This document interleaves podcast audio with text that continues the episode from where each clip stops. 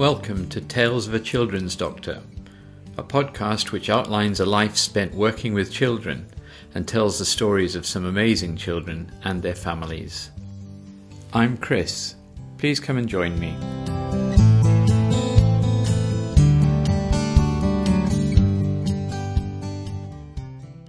Welcome to my short Christmas episode. I hope you all had a great Christmas and New Year despite the challenging times in which we find ourselves. Christmas is always a difficult time in hospital. In the days leading up to Christmas, there is always a push to try to send as many children home from hospital as possible in order to allow them to enjoy it with their families. However, children tend not to end up in hospital unless absolutely necessary, so there are always some children and young people who will not get home. There are so many generous people who work hard to ensure that Christmas is special for children in hospital, delivering presents, ensuring that Santa visits on Christmas Day, and generally just being there for children and their families.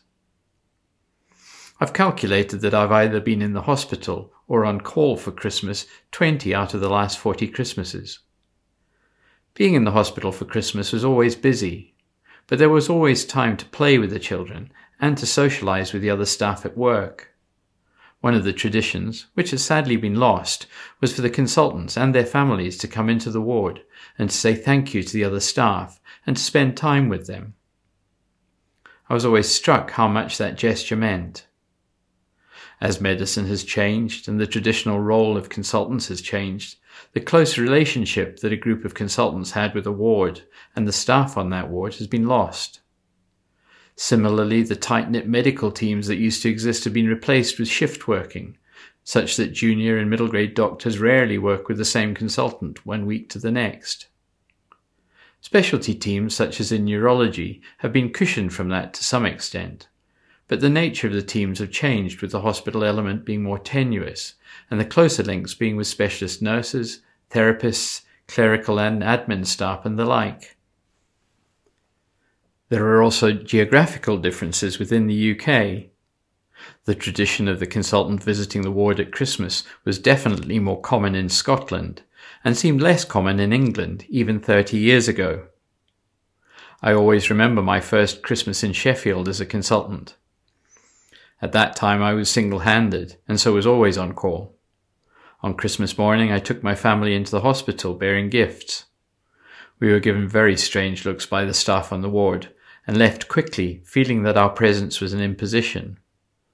I tried again the following year, but had a similar experience, so haven't been since.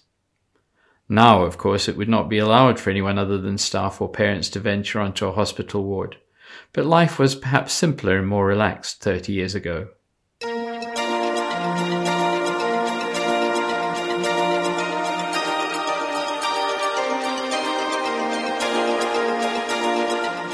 Some children seem to spend more than their fair share of time in hospital at Christmas. Laura was a girl who I looked after in Glasgow. She had a very severe form of epilepsy, which had started in early childhood. Even when completely well, she would experience severe seizures, but during illnesses, especially if she had a high temperature, she would be much more likely to have seizures, some of which would be prolonged.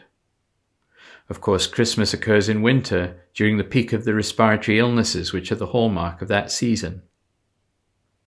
It was the 23rd of December and I was on call.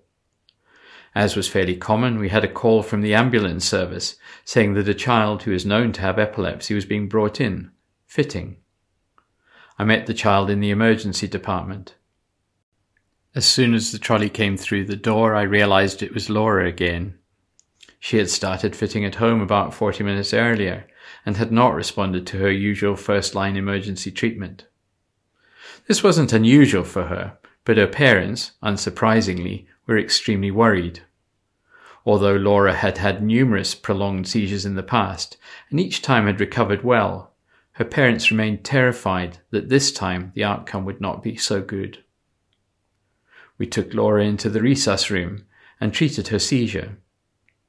It was not until she was deeply sedated with an anesthetic agent that the seizure came to an end. As a result, she needed to be placed on a ventilator and transferred to the intensive care unit.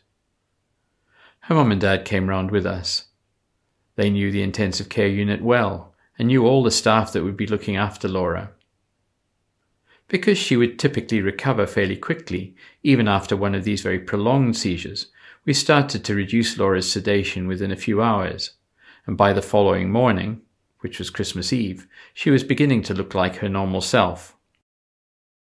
Laura had had a high temperature when she was admitted, and so she had been screened for serious infection and started on intravenous antibiotics.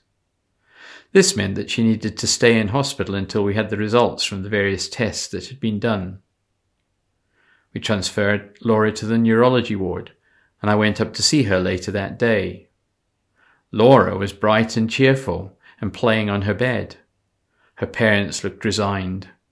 They knew that inevitably they would be spending yet another Christmas day in hospital. This meant a very different Christmas for Laura's brother and sister. It was incredibly tough for Laura's parents.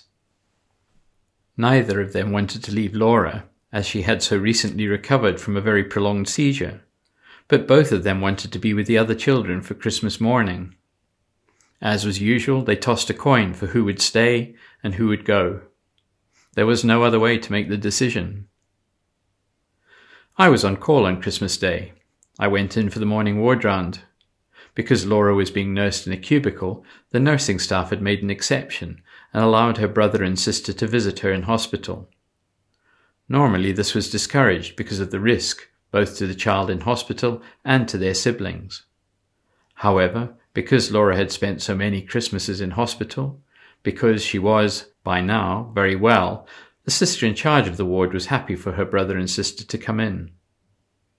I went into the room to be greeted by piles of Christmas paper, delighted children, numerous presents, and tired but happy parents. Laura was sitting on the floor playing with one of the nurses. Her brother and sister had joined in, and what could have been a very miserable day was made happy and joyful by the staff on the ward. Laura did have a further seizure that day, but fortunately it was short and self-limited. The results of her various tests became available on Boxing Day, and there was no evidence of any serious underlying infection. Her antibiotics were therefore stopped, and she was allowed home. Her parents went away, hoping that this would be the last Christmas in hospital for Laura.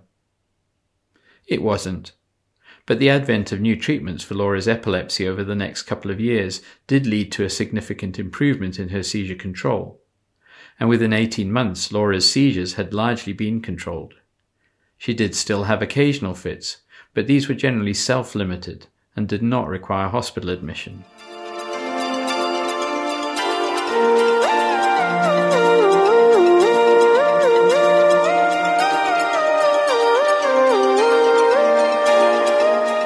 There were many other children who would inevitably return to hospital time and time again.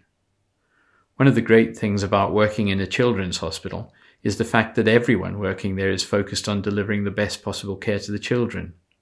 And this includes making sure that special occasions like Christmas and birthdays are celebrated, even in the face of serious illness. I never minded being on call for Christmas. It was always a special time, and somehow the hospital seemed a special place. In future episodes, I will talk more about epilepsy and specifically about the type of epilepsy that Laura had.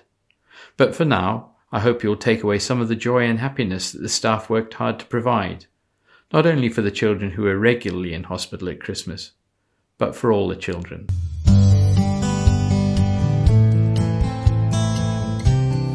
This has been Tales of a Children's Doctor. I hope you've enjoyed listening. Please come back for the next episode where I will be telling more stories of amazing children and their families. Goodbye.